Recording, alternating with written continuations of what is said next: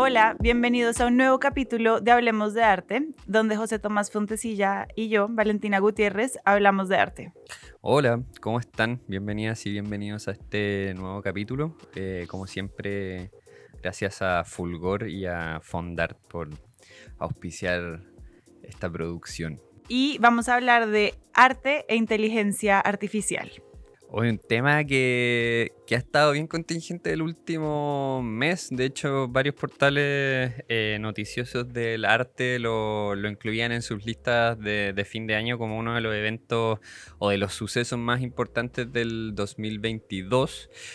Porque, claro, estas plataformas de alguna forma eh, pusieron en jaque, sobre todo al, final del 2022, gran parte de la producción artística en el sentido de eh, repensar cuestiones que quizás hace tiempo no, no, se consideraban, como la originalidad, que es el arte, si es que estas máquinas le pueden, o, estas plataformas o, aplicaciones le pueden quitar el trabajo a los artistas, si hay una cuestión ética, los derechos de autor, etc. Y por lo mismo, justo a fin de año se armó un movimiento en redes sociales, Twitter, Instagram, que era como eh, anti estas inteligencias artificiales que producían arte. Y un poco hoy día la idea eh, justamente es tratar este tema. Vamos a conversar con, un invitado que, tiene un currículum y una trayectoria que, lo, acerca también al tema, así que lo presentaremos en un rato más. Pero antes queremos hacer una pequeña introducción sobre el tema que, es bien interesante para pensarlo antes de conversar con Simón Pérez Wilson.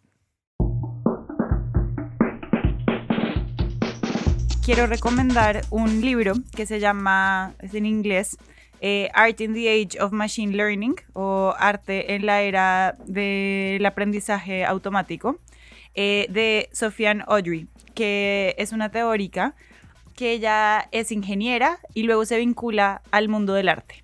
Entonces, eh, es muy interesante para pensar esta intersección entre tecnología y arte, en la que aparece obviamente la, mm, inteligencia artificial, eh, que es un, tema que se ve como muy novedoso, pero en verdad tiene una data bastante larga. Mm. O sea, ella propone que desde que empieza eh, la cibernética en 1940s, más o menos a finales de los 40, empiezan a buscarse formas creativas de, ocupar estos nuevos medios. Eh, y ahí surgen cosas como el arte de sistemas, el arte algorítmico, em, que son todos estos procesos que buscan meter algo tecnológico o matemático en la producción artística. Entonces uno lo ve, por ejemplo, en arte cinético, eh, incluso eh, si uno lo lleva un poco más allá, en el Renacimiento, cuando empiezan a usar la perspectiva y la, mm, la proporción dorada y todo esto, eh, es un uso de tecnología o de inteligencia em, hacia lo creativo. Sí, además que la, discusión levantó también, o, el, asunto con estas aplicaciones, levantó también una, una discusión bien añeja, ¿no? Como si, a propósito de la fotografía y del nacimiento de la fotografía, eh, de, decir que estas aplicaciones significan la muerte del arte, ¿no? Eh, Te mandé un meme muy bueno de eso. sí. Como de nuevo, de nuevo esta idea de, que, de que el arte está mm, básicamente en, el abismo eh, por culpa de estas nuevas tecnologías que como dice la Vale, bueno, quizás no son tan nuevas, pero que quizás este desarrollo sí es nuevo. Em, sobre todo porque, bueno, la, polémica, y aquí voy a hacer un, pequeño resumen, la polémica partió el año pasado a propósito de... Mm, de la Feria de Arte Estatal de Colorado, eh, que bueno, tiene varias, tiene varias categorías y una de esas categorías era el, de, eh, como arte digital, ¿no? Y resulta que un tipo eh, llamado Jason Allen de Pueblo West ganó una ganó con, con, una obra hecha en una de estas plataformas, particularmente con la plataforma Mid Journey, eh, ganó el premio em, como a mejor artista emergente digital, ¿no? Y, esa, y ese premio, que bueno, se ganó 300 dólares por, por, esa mención, despertó, digamos, la alerta de todos los artistas que estaban participando, diciendo que bueno, que él no había hecho nada, que era un plagio, que no era original, que como, como el jurado permitía que esto pasara. Eh, eran tres jurados y dos de, los, dos de los jurados no sabían lo que era Mid Journey, entonces eso también habla como de la novedad de la cuestión. Em, en el mismo contexto, entonces el tipo salió a dar explicaciones, dijo que en verdad él no tenía por qué disculparse de nada, que, que él no había hecho trampa. Y de hecho en una, en una entrevista al The New York Times, eh, sentenciaba la entrevista diciendo, Artist dead, dude. It's over. Human lost. Así termina la, entrevista en, en, el New York Times. Em, y un poco, bueno, abre toda la discusión respecto justamente a esta cuestión de, si hay originalidad en este tipo de plataformas, ¿no? Eh, o, en, las producciones que se producen a partir de esta, de esta recolección de imágenes, porque al final esto es lo que hacen estas plataformas, ¿no? Por ejemplo, Mid Journey tiene 100.000 em, gigas de imágenes cargadas en la plataforma. Entonces, básicamente lo que uno hace con esta aplicación, hay varias, como Dali Chu, eh, Mid Journey, la otra no recuerdo cómo se llama. Eh, entonces uno le, le, pone unas instrucciones básicas en plan, no sé, oso, Picasso, bicicleta y la, plataforma básicamente te arma una imagen en relación a esas instrucciones que uno les da, pero mientras más sofisticada la instrucción que uno les da, más sofisticada también se vuelve la imagen. Y entre más, una como es con un algoritmo de inteligencia artificial, entre más personas le piden cosas eh, y le dicen cuál es la que más le gusta, la máquina va aprendiendo más. Porque ahí también eh, uno como usuario, cuando se mete a jugar en eso, le va mostrando a la, mm, a la, máquina qué es lo que mejor funciona y así eh, la máquina puede seguir funcionando y seguir creando. Y el, a lo que se le está apostando, y una de las grandes preguntas es si esas máquinas eventualmente van a ser posible, o sea, van a ser capaces de innovar. No, y además que eh, está el rollo del que al final es uno de los problemas que, que vamos a conversar con Simón después, que tiene que ver con la cuestión de los derechos de autor, ¿no? Porque en el fondo lo que hacen esta, estas aplicaciones es que, medio como en un sistema de pesca de arrastre, ¿no? Agarran todas las imágenes que están en internet, ya sean open source o no. Entonces, si uno, por ejemplo, sube su, la imagen de sus vacaciones en Facebook o en Instagram, bueno, esta imagen la recoge justamente para eh, aumentar su base de datos de imágenes y que luego, cuando uno le dé la instrucción, eh, en el fondo la imagen sea más, más rica porque tiene más información para hacer la imagen que uno quiere, ¿no? Em, entonces eso también despierta los reclamos de los artistas que dicen que muchas de las imágenes que, que se crean con estas plataformas de alguna forma están plagiando sus propios estilos porque ellos no les dieron el derecho de copiarles el estilo a quienes, digamos, son los inventores de estas aplicaciones, ¿no? Y ahí es, bueno, ahí se entra en un plano medio complejo, porque por ejemplo, no sé, leía ah, preparando la pauta que en Inglaterra, por ejemplo, no, es, no se considera plagio copiarle el estilo a alguien. Es que eso no puede ser plagio. Claro. Porque el estilo es como una idea. Y si, no sé, si tú tienes una, un estilo y yo soy capaz de replicarlo, eh, si, lo, si lo pinté yo, eso no, es plagio, porque la, ejecución la hice yo.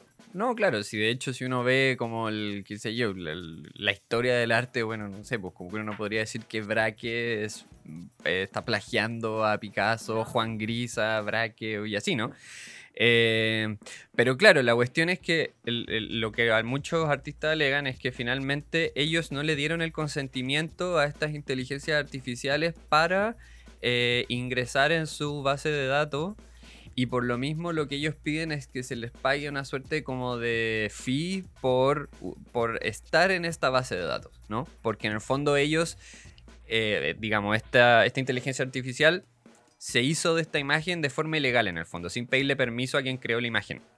Pero no sé, yo siento que cuando uno sube algo a internet, un poco está, tiene que estar abierto a que esto va a pasar. Internet te da visibilidad y eh, te ayuda a llegar a nuevos públicos, eh, pero también hace que esos, o sea, tienes que soltar el control de, de esa intención como de controlar para qué se usa la imagen, eh, sea tu obra o tu imagen como persona, en el momento en que uno comparte esas fotos.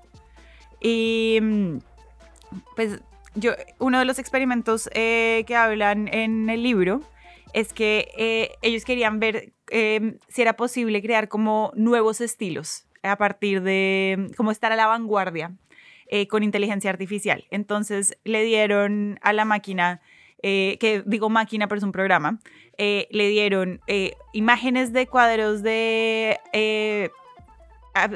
o sea, de expresionismo abstracto norteamericano y luego pinturas que estaban en Art Basel, que es como la feria más reconocida. Entonces, eh, los investigadores decían, claro, estas, estas dos cosas, em, algo muy consolidado y como pintura ya muy probada y muy gestual, y em, arte como, o sea, pintura muy contemporánea, y luego le preguntaban a la gente cuál, como, cuál creían que era producida por máquina o por humano. Y claro, las de las más contemporáneas eh, que estaban expuestas en Basel, el público las percibía como hechas por máquina. Y las que resultaban del algoritmo que mezclaba esto más gestual con lo que se está produciendo hoy, em, la gente las percibía como más humanas. Entonces eh, empieza a ser, claro, era un estilo distinto. Claro. Y que tan vanguardista o no, pues no, mm. no sabemos, porque también ya esas imágenes circulan y los artistas hoy están viéndolo, entonces eh, quizás lo van a adoptar, quizás lo van a rechazar, pero Em, empieza también a, ser interesante ver eso y, jugar con la inteligencia artificial en vez de andar en la paranoica de y cómo restringo el acceso a, a mi visualidad. No, claro, y también eh, pensando en lo que decía antes respecto a la fotografía, como en plan, me voy a quedar sin trabajo, ¿no? Eh, porque esa es una de las discusiones más que, más alegan los artistas, ¿no? Quizá aquí en Chile no, porque yo creo que todavía no, no, llega como el... O sea, yo no vi a nadie con el loguito en su, en su avatar de nada, digamos, como con esto de no a las inteligencias artificiales, pero, pero claro, hay mucho diseñador, ilustrador, eh, qué sé yo, eh, diseñador incluso que, que ve en esta cuestión un peligro directo a su trabajo en plan en plan como, bueno, si esta inteligencia artificial puede hacer la imagen que el cliente quiere, como porque ese cliente vendría a mi taller a comprarme una obra si la puede hacer él como él se la imagina y ser igual de buena o, o, mejor. O, mejor incluso. Porque, mm, porque es, como aprenden, eh, cada vez más podrían llegar a ser eh, obras más atractivas. Pero yo creo que hay, eh, finalmente, al eliminar esa posibilidad de, los, o sea, al cubrir la necesidad de las personas que quieren arte simplemente decorativo, eh, o, para, o para los artistas que se dedican a eso, sí es un desafío muy grande, pero yo creo que le devuelve al arte y al artista el, el lugar de mm, como de pensador y de creador más allá de crear para un público y complacer a un público. O sea, yo creo que las mejores obras de arte no son las que simplemente son bellas, sino las que están reaccionando a un contexto y que tienen un concepto. Y eso creo que es muy difícil que venga de la inteligencia artificial porque es el, entre comillas, comprador o el que hace el encargo, el que da la instrucción. Y entonces ahí ya la máquina solo reacciona de una manera complaciente. Y yo creo que eso le devuelve al artista esa agencia y, hace mucho énfasis en que el artista no solamente produce algo bello o algo acorde a las instrucciones del cliente, sino que algo propio. Y, yo creo que eso puede llegar a elevar el, nivel de arte que estamos viendo, porque ya las salidas fáciles las, las pueden hacer las máquinas. No, claro, además a mí me llama la atención esta, esta reacción media reaccionaria. Hmm. Eh, de, evocar, digamos, todas estas cuestiones tipo... Em, como no, es que ese tipo de imágenes no son originales, porque además el tipo que ganó en esta feria en Colorado, eh, no sé, tenía 39 años y se dedicaba a hacer juegos de computador, ¿no? Entonces como que no era, tampoco era como de la banda de los artistas, ¿no? Sino que era un tipo como medio outsider que supo usar bien esta plataforma. Eh, un poco se le sirvió que los jurados no supieran qué, qué era esta plataforma y finalmente eh, resultó ganador como artista emergente, pero, pero a los 39 años ya como que nadie, o sea, emergente... ¿En dónde? ¿En dónde, no? Bueno, igual era una feria en un lugar desconocido, pero...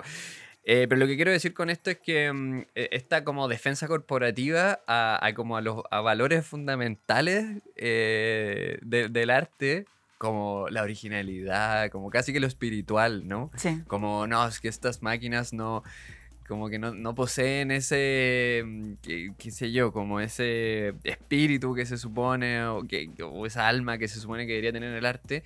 Eh, me, parece súper heavy pensando como en que los artistas usan Photoshop, en mucha medida eh, usan fotos como para tener de referencia, eh, y así una serie de dispositivos. Y hay artistas muy buenos que son horribles personas sin alma. No, claro, exacto. Entonces como salir a, defender como una, una noción aurática de, la obra de arte me, parece súper paradójico, sobre todo hoy en día, ¿no? Porque además lo, que señala em, Emma Mostake, que es el creador de Stable Diffusion, que es otra de estas plataformas, eh, que lo, dice también en una entrevista medio en chiste, ¿no? Que dice como eh, bueno, hace unos años se creó Excel y, bueno, todos los contadores pensaron que quizá Excel iba como a jubilar a los contadores, pero bueno, igual yo le sigo pagando un contador y todo el mundo le sigue pagando un contador, ¿no? Como que no por el hecho, del hecho de que exista Excel, digamos como que la profesión del contador desapareció, ¿no? Pero yo creo que sí hace un énfasis en que el artista no es el que crea imágenes placenteras. Claro. Eh, ni complacientes, sino que el artista es aquel que tiene un concepto que se relaciona con su contexto y lo que va a diferenciarlos a futuro yo creo que es el pensamiento crítico, que eso es algo que difícilmente se le puede enseñar con un algoritmo a una máquina. No, claro, pero la máquina, o sea, digo, estas plataformas sí podrían ser una, un medio para, digamos, para esa de pensamiento crítico, digamos. O sea, digo, para la construcción de imágenes incluso. O sea, no, no como un fin en sí mismo. Trabajar con ellas, colaborar con, con esos algoritmos. Oye, quería dar un, ejemplo en esto que estaba diciendo, como de lo complaciente en el arte, eh, que está muy relacionado con estas máquinas que aprenden. Em, y es un dúo ruso que se llama Komar y Melamid. Son rusos norteamericanos y querían hacer como la obra más placentera, o sea, en esta idea como de que el arte debe ser bello y toda esta cosa como que tú decías. Entonces, eh, contrataron una agencia de marketing para que sondeara a mil y un americanos. Eh, y les preguntara como de sus formas favoritas, sus estilos de pintura favoritos, colores favoritos, como qué les gustaría ver en una obra de arte. Y luego la hicieron. O sea, como ellos jugando con la inteligencia artificial, como si ellos fueran eh, una máquina que está aprendiendo. Y salió una cosa como mm, muy, te la voy a mostrar, eh, lo podemos poner en Instagram después. Ah, ya, pero, es, un paisaje como de la escuela de Hudson. muy kitsch, pero como un church. Como realismo ruso. Eh, muy, muy curioso. Sí, bueno, la, quizás para cerrar un poco antes del, de, de, conversar con, con Simón Pérez, Em, el asunto con esto es que, bueno, antes de que se, lanzaran, digamos, estas plataformas, habían otras empresas como Google que ya habían desarrollado inteligencias artificiales para producir imágenes, pero que no las habían lanzado al mercado porque habían ciertos problemas que tenían que ver con, como con deepfakes, con, con producción de porno y, con, y con réplicas de sesgo, ¿no? Porque en el fondo, lo, heavy de esta cuestión es que como en el fondo las máquinas eh, o estas inteligencias artificiales absorben imágenes de Internet, muchas de las imágenes de Internet ya vienen con eh, preseteadas con sesgo. Por ejemplo, si uno pone, qué sé yo, en Google busca doctor, ¿no? Eh, las primeras imágenes que te aparecen de doctor te va a aparecer un tipo, no sé, como rubio, blanco, de ojos verdes y qué sé yo, una sonrisa perfecta, ¿no? Eh, y no te va a salir posiblemente un afrodescendiente o qué sé yo, un asiático, sino que la imagen misma del doctor ya viene como preseteada de la base de datos como un tipo que tiene cierta eh, condición física y cierta apariencia, entonces estas máquinas podrían tender a reproducir justamente esos sesgos, pero además como la cuestión puede crear el tipo de imagen que uno quiera, uno perfectamente podría producir imágenes falsas, ¿no? Eh, y esa cuestión empieza ya a ser problemática porque, no sé, pues uno podría inventar una imagen de, no sé, pues, qué un presidente con un amante y tirarla a un diario, ¿no? Y que el diario diga, oye, no, hay una foto del presidente con su amante, ¿no? Y, en verdad no. Igual para eso, eh, muchas creo que le están poniendo una marca de agua digital a las imágenes que se producen. No solamente para evitar eso, sino también para evitar que la máquina, o sea, para que las máquinas puedan alejarse de las imágenes producidas por máquinas. Claro. Para que no se trabe el, el proceso de aprendizaje.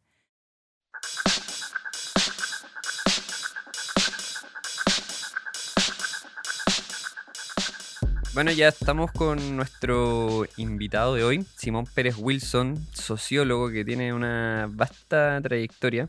Eh, ha trabajado como docente universitario en UNIAC, en la Academia de Humanismo Cristiano, en la Universidad Mayor, en la Universidad Bolivariana. el 2006 se une a la creación de Plataforma Cultura Digital, eh, donde trabaja en el desarrollo de la Bienal de Artes Mediales. Em, Además, en el 2012 se une al equipo de Factoría Italia y en el 2013 es uno de los fundadores de Mil Metros Cuadrados.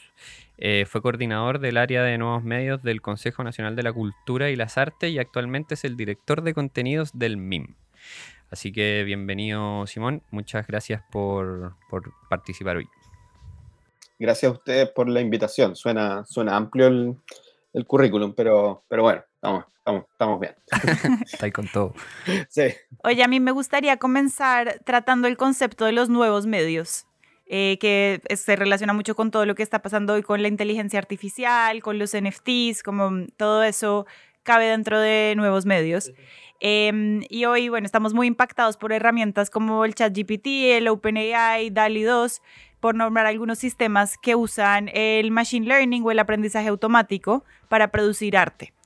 Eh, tengo entendido que desde los días tempranos de la cibernética se exploraron los alcances creativos de, eh, que tenía el nuevo desarrollo tecnológico, eh, especialmente en cosas como el arte de sistemas o el arte algorítmico o el arte robótico. en tu experiencia trabajando con eso, especialmente desde el ministerio, eh, porque se sigue percibiendo como si fueran nuevos medios estos. ¿Y cuál ha sido la dificultad para escribir una historia de los nuevos medios? Interesante la pregunta, porque eh, la, pregunta nos hace como hacernos como una reflexión de eh, cuándo hacemos el corte o desde, desde cuándo empezamos a contar la historia también. y desde otro punto de vista también desde qué rama de la academia o de qué metodología epistemológica comenzamos a desgranar, digamos, la historia que uno podría decir de, o la genealogía de la relación entre arte, ciencia y tecnología.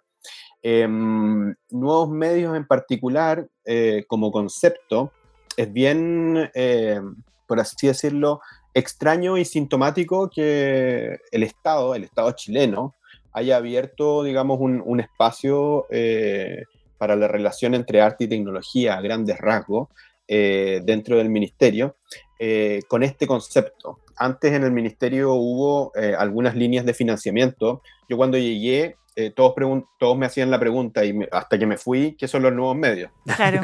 Entonces, dentro de la misma institución. Y, y, la, y, la, respuesta no era como fácil, así como, mira, nuevos medios esto, sino que más bien tenía que hacer como todo este recuento hacia atrás, ¿ya? Pero era interesante que en, en, en, en esta historia o recabando información respecto de solamente de cómo las políticas públicas en Chile han tomado este tema, claro, en, el, en los fondos de cultura existieron eh, diferentes líneas de de financiamiento que tenían que ver con, arte y tecnología, arte y eh, mixed media, por ejemplo, eh, y todos iban como pasando por tendencias. Entonces ahí uno se daba cuenta que, claro, que esto iba completamente desfasado, la discusión de la academia obviamente que giraba por, otro, por otros carriles. Eh, y sobre todo el, el, tema de nuevos medios es un concepto acuñado por si mal yo no me equivoco, por Lev Manovich en, en, un libro que es como crucial en un momento de la academia, que es el lenguaje de los nuevos medios, eh, y que básicamente, así muy a grandes rasgos, tiene que ver con, con, una genealogía que propone o una forma de lectura que propone Manovich respecto de una historia de la tecnología y cómo esas tecnologías se fueron condensando en un único sistema tecnológico, llámese el computador, digamos, ¿ya? Que recogía diversas tecnologías hacia atrás, ¿ya? Ahí lo más interesante de, ese libro, por lo menos lo que más me interesó a mí, es el concepto de interfaz cultural, ¿ya? Que, que es lo, que, lo más elaborado, que creo teóricamente, que, que levanta Manovich. Pero más o menos ese, el concepto de nuevos medios se, se forma ahí y yo creo que corresponde como a una tendencia particular en un momento específico. Y claro, de nuevos no tienen nada, el mismo libro como que explica esta genealogía. Y yo creo que eh, la acuñación de conceptos en el mundo de la academia es algo que roza, digamos, las comunicaciones y las tendencias como también eh, medias marqueteras. Entonces, uno puede sacarle el rollo como histórico, pero yo creo que más bien la condensación como de contenido está en ese, en ese texto y en esa tendencia, por lo menos, de la academia en Estados Unidos, que esto también se suscribe o se, se limita también a ciertos campos académicos en universidades específicas y que van marcando como una, una tendencia. Oye, sobre, mm, sobre el, uso de las tecnologías, ¿no? Porque, bueno, recuerdo ese, esa casi base de, que establecía McLuhan, que decía, bueno, que el, que, el, medio del mensaje, y ahí un poco hablaba de, que en el fondo los medios tecnológicos de alguna forma intervenían de forma trascendental la forma en que, en que nos comunicamos, incluso más allá del, mensaje, ponía el ejemplo de la televisión, etc. Y bueno, uno, uno podría trazar esa misma historia respecto a la fotografía, respecto a las cámaras portátiles, etcétera. Em, que de alguna forma vinieron a transformar las lógicas de, los procesos del arte, ¿no? Y, por lo mismo, entonces te, quería preguntar cómo, cómo ves tú em, el impacto que pueden tener en, el arte contemporáneo la, aparición de, de estas tecnologías o de estas aplicaciones nuevas de las que hablábamos antes, de la inteligencia artificial, por ejemplo, o si lo veis como una cosa que se suma a la a las posibilidades infinitas del arte contemporáneo, no sé, como el NFT. Un poco, si, lo veis como algo definitivamente transformador que podría generar algo así como lo que generó la fotografía en su momento, o si simplemente lo pensáis como una, una cosa más, una herramienta más que, quizás no va a trascender demasiado y que no va a venir a cambiar nada, digamos. No, es interesante porque eh, voy a retomar como desde, desde dos lados. Eh, yo creo que eh, siempre uno vuelve, volvemos a, ese momento de la fotografía, del nacimiento del cine, en el fondo que fue tan como decidor en, la historia del arte, pero también en la historia como cultural de la humanidad al final en que, en que evidentemente en ese momento, y esta historia está archicontada, pero creo que la historia se va como repitiendo en ciclos de alguna forma, eh, la fotografía y, el cine no eran tomados como, como arte, digamos, hubo una resistencia muy grande eh, del mundo artístico de ese momento a poder eh, nombrar lo que estaba pasando en el ámbito de la, de la fotografía. como un arte o como parte de las academias en el fondo. Yo creo que con la, relación entre, yo lo dividí en dos, eh, la relación entre arte y técnica, si se quiere, es una historia como que se puede contar cómo los artistas, los creadores fueron ocupando diversas técnicas para desarrollar sus creaciones, ¿ya?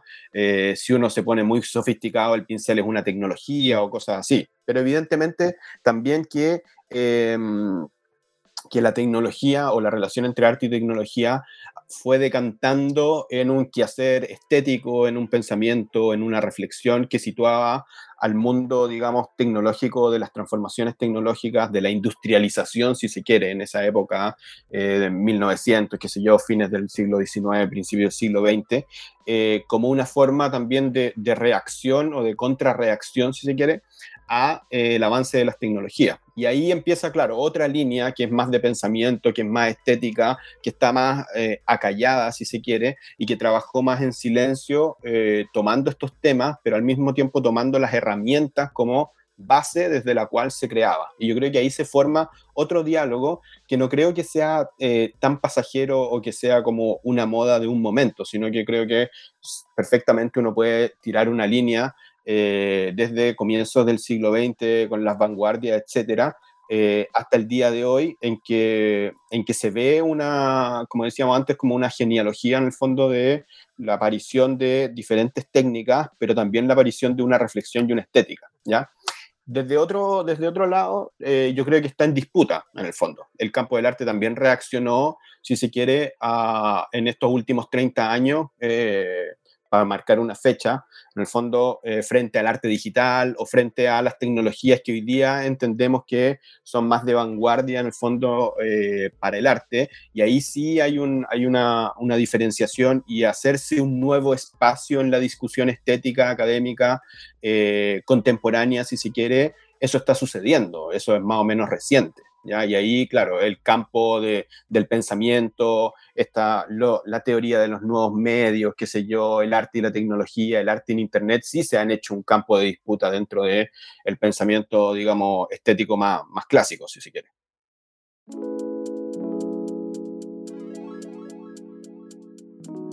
retomando eso que tú dices de cómo, o sea, en mis palabras un poco yo lo que veo es el arte muchas veces reflexiona sobre el medio en el que está siendo em, realizado.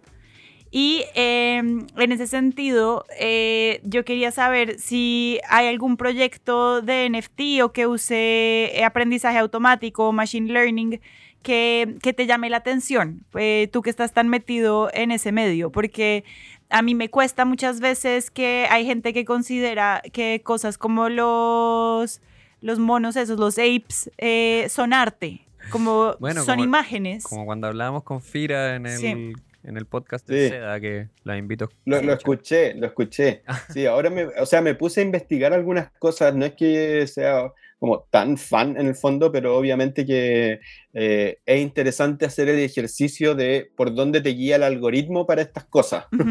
claro. que de alguna forma ese algoritmo ya ha aprendido las cosas que a uno le gustan. Entonces, claro. Te conoce mejor que tú mismo. Es una trampa. es, una trampa, pero es, un ejercicio básico en el fondo como de autoconocimiento digital. Entonces, de alguna forma me, me llevó como a las partes como más básicas, digamos, de, como de los NFT y, me, ahí me topé con un proyecto que se llama Clock, eh, que es interesante porque va como, va como relatando como en tiempo real los días en que Julian Assange ha estado preso. Ah. Y, y, me pareció interesante, no, no, hay tanta información sobre el proyecto, pero, pero yo me puse a ver también que obviamente que esto tiene un, tiene una parte, digamos, económica y de mercado bastante importante en términos de, cómo se insertó esto en las distintas tendencias en el mundo artístico. Y claro, y ahí aparecen como los top 10 de los, de los proyectos más vendidos, los más caros en el fondo. Y me apareció este proyecto que me pareció rarísimo que estuviera en esa lista, junto con este clásico que es el Beeple, no sé cómo se dice, que es como el que más caro se ha vendido en 69 millones, etcétera. Y dentro de esa lista aparecía este, este proyecto de, de, Assange junto con estos los CryptoPunks, que son una serie como de 8 bits también, que son como, como interesantes, un poco repetido en términos estéticos, pero que también están dentro de esa lista de los más vendidos. Entonces, de alguna forma esos proyectos me llamaron la, me llamaron la atención así como desde, desde la búsqueda de, de mi, de mi conocimiento algorítmico de Google. y mm, de pronto, obras de arte que hayan usado tecnología más históricas que, que te parezca como interesante destacar.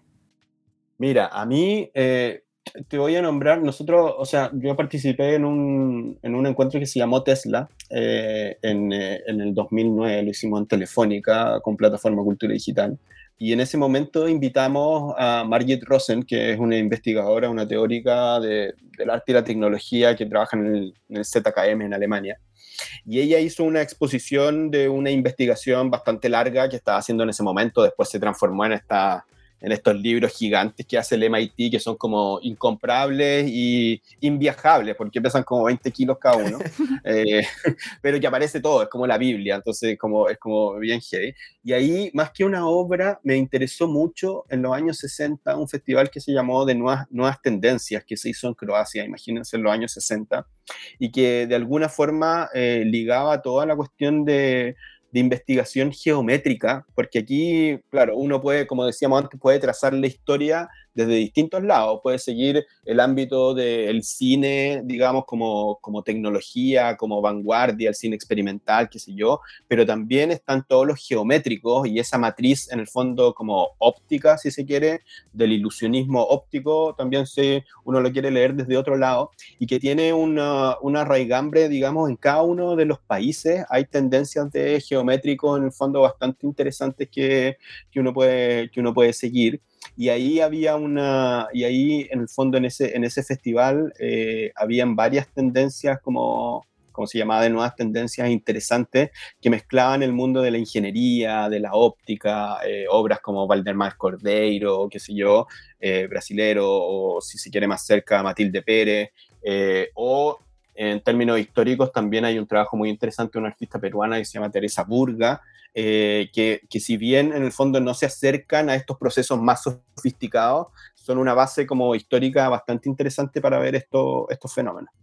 Sí, en la escena local, Cornelia Vargas, por ejemplo, que estuvo incluida en la, en la Bienal de Artes Mediales, tiene mucho de eso también por ejemplo, por ejemplo. Y ahí es interesante, claro, ahí uno tirar la madeja hacia atrás en el fondo y cuáles eran los contextos culturales a partir de los cuales esta, estas obras y estos artistas emergen, ¿ya? Hay campos intelectuales, hay de nuevo como genealogías que se pueden trazar que son súper, súper interesantes en el fondo para ver hasta el día de hoy, cosas que uno pudiese ver más, más sofisticadas, que, que, han pasado desde, desde la inteligencia artificial a la materialidad también, ¿cachai? Como, como que hay un proceso ahí como, como, como digno de observar también.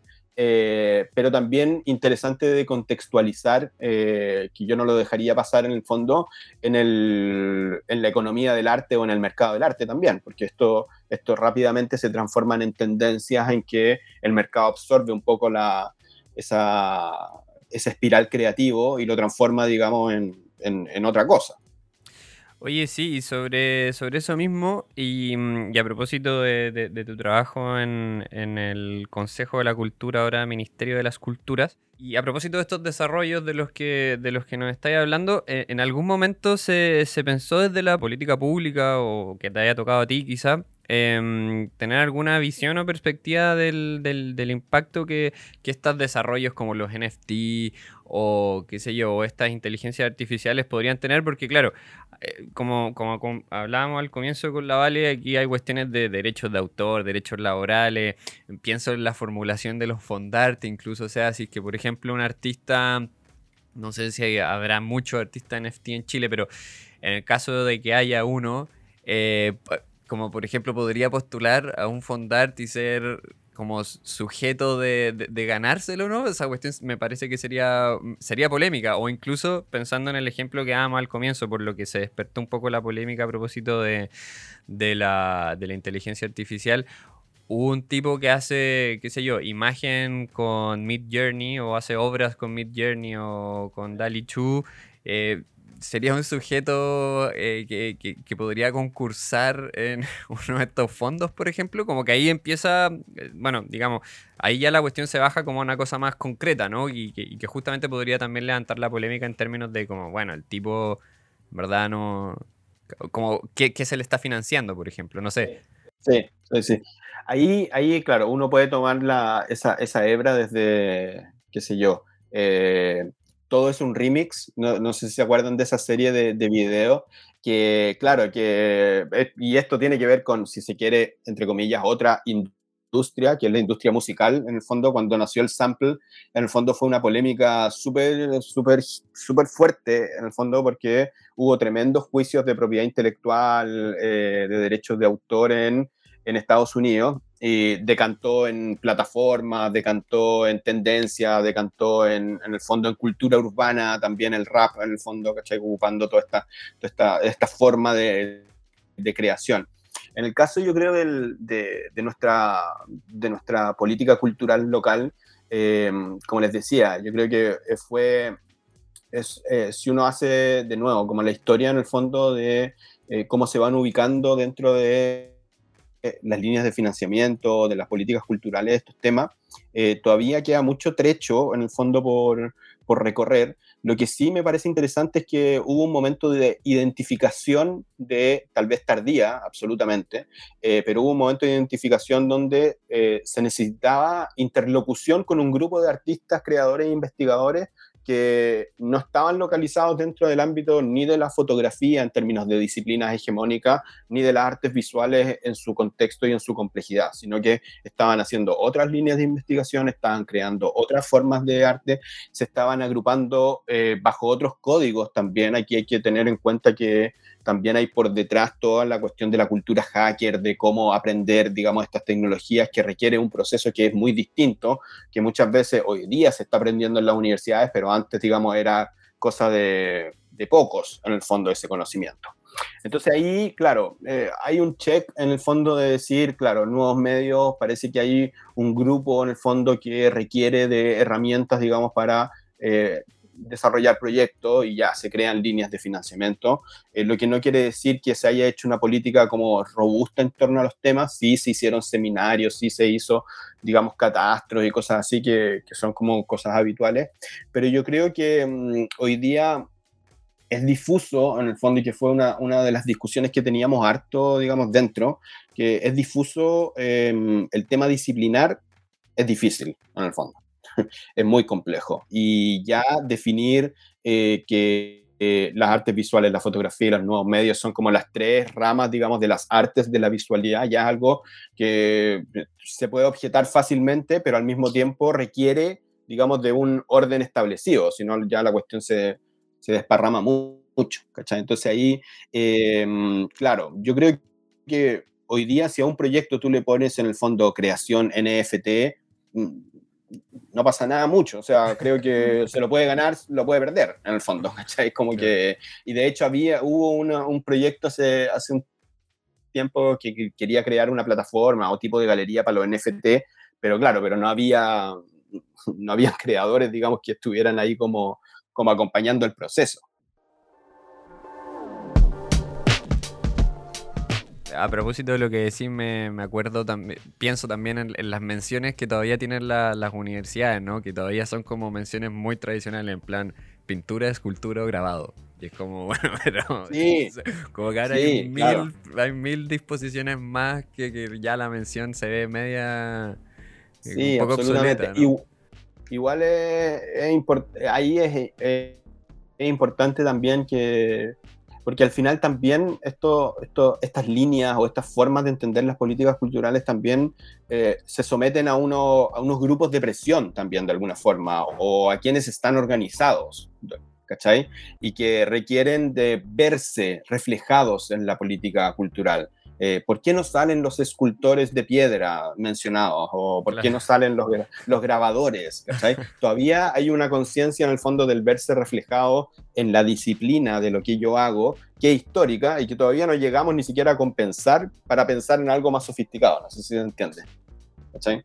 Entonces ese, ese, ese, ese, ese traspaso yo creo que es interesante de, verlo. Eh, creo que no es por donde pasa todo tampoco. Eh, creo que eso es súper importante porque hay una, hay una movilidad por fuera que, que, es mucho más avasalladora, si se quiere, mucho más amplia en los museos, qué sé yo, los colectivos, lugares de pensamiento, qué sé yo. Y la política pública siempre va a tener un, rezago en ese sentido. ¿Cachai? Siempre se va a mirar un poco con desconfianza, siempre va a estar, en el caso chileno, muy asociada a las fuentes de financiamiento específicas, Em, y claro, y queda como ahí la, discusión, si se quiere. Bueno, con eso yo creo que podríamos cerrar esta conversación. Em, claro, creo que hay muchos puntos a desarrollar a propósito, sobre todo lo que decía al, al final Simón. Em, respecto a que, claro, la política pública en muchos casos no logra necesariamente estar a la par de, la producción y de la aparición de estas nuevas plataformas, dispositivos, tecnología, etcétera. Em, pero, pero sin Lo que no significa significa que, que, tengamos que seguir insistiendo en que tiene que mejorar, que eso creo que del campo artístico y de la investigación también estamos atrasados, en el fondo de querer, como yo quiero ser parte de esto, quiero aportar, quiero que esto funcione mejor. Hay poca gente que tiene esa voluntad también, hay que decirlo. Sí, sí, no, yo creo que en esto hay tanto eh, esfuerzos públicos como privados, sin duda. Em, pero un poco lo que, lo que quería decir con esto es que Finalmente, a propósito de lo que hablábamos al comienzo de la introducción del capítulo, claro, mm, son, eh, eh, son herramientas que también están a disposición eh, y, que si bien en Chile son, quizás todavía no, no logran como llegar e instalarse, sin duda son, digamos, soluciones o herramientas que hay que tener a la vista de alguna manera y, y no tener como quizás ese como ese prejuicio o no sé, o esa resistencia como a que, digamos, entre, ¿no? Sí, yo ahora que, que Simón hablaba de cómo también aquellos que están en oficios más tradicionales le reclaman a, la institucionalidad pública, eh, es, es, complejo porque hay gente que hoy en día está haciendo todo para aprender a pintar como el barroco flamenco y y bueno, y el ministerio mirando hacia los NFTs. Entonces, como conviven muchos mundos del arte en, en el país y, y, con intereses distintos. Entonces, ¿qué puede aportar eh, estas nuevas herramientas a, a esas discusiones, a, a, esos distintos estilos? Eh, está por verse.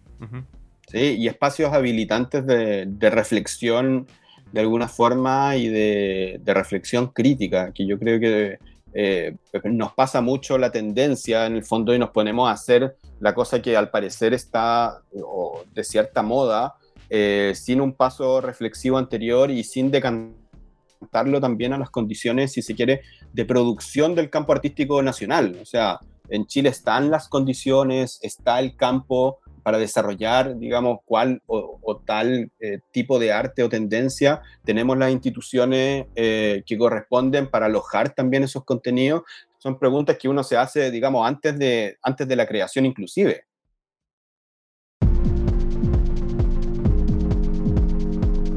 Bueno, creo que, la, conversación con Simón eh, es muy eh, aclaradora respecto, sobre todo porque Simón, bueno, viene trabajando desde, varios frentes, como decía antes, eh, el, tema de los nuevos medios, ya sea primero en la Bienal, después en, el Consejo de la Cultura, eh, pero, pero es interesante lo que sobre todo señalaba al final, ¿no? Como a propósito de lo que decíamos al principio, de, de pensar esta herramienta de forma crítica y no, digamos, darlas por sentado, porque creo que cuando uno las da por sentado empiezan a aparecer todos estos miedos de que vamos a quedar cesantes, de que, qué sé yo, de que nos van a robar los derechos de autor, etcétera, etcétera, o que no son originales, porque creo que la discusión se puede poner también en otro lugar, ¿no? En pensar en que estas plataformas pueden ser un, un, medio para un fin y no necesariamente como el fin en sí mismo. Que lo son, yo creo. Sí, sí. E incluso yo creo que las personas que están desarrollando estas herramientas eh, apuntan a eso, a, que hay, eh, ellos no saben en qué va a terminar. Entonces, que como campo artístico lo recibamos como algo que está dado es paralizante. Sí, sí. Em, a mí, o sea, entre más reviso las obras históricas producidas con tecnología, más interesante me parece. Y, yo creo que ese espíritu como de investigar y, y de empujar eh, en vez del espíritu de querer capitalizar o hacerse rico de, una manera fácil, eh, va a ser mucho más provechoso eventualmente. No, y además pienso en, artistas, eh, bueno, yo sé que lo hemos sacado un millón de esa colación en este podcast, pero pienso en artistas como Lorca, por ejemplo, que o sea, yo he visto entrevistas en donde él dice que tiene un archivo de imágenes gigante, ¿no? Y que él le, son, le hace sesiones de fotos a niñas, después animales, eh, qué sé yo, naturaleza muerta, y que después hace una composición en Photoshop y después la pinta. Eh, es Lorca Dali 1. claro.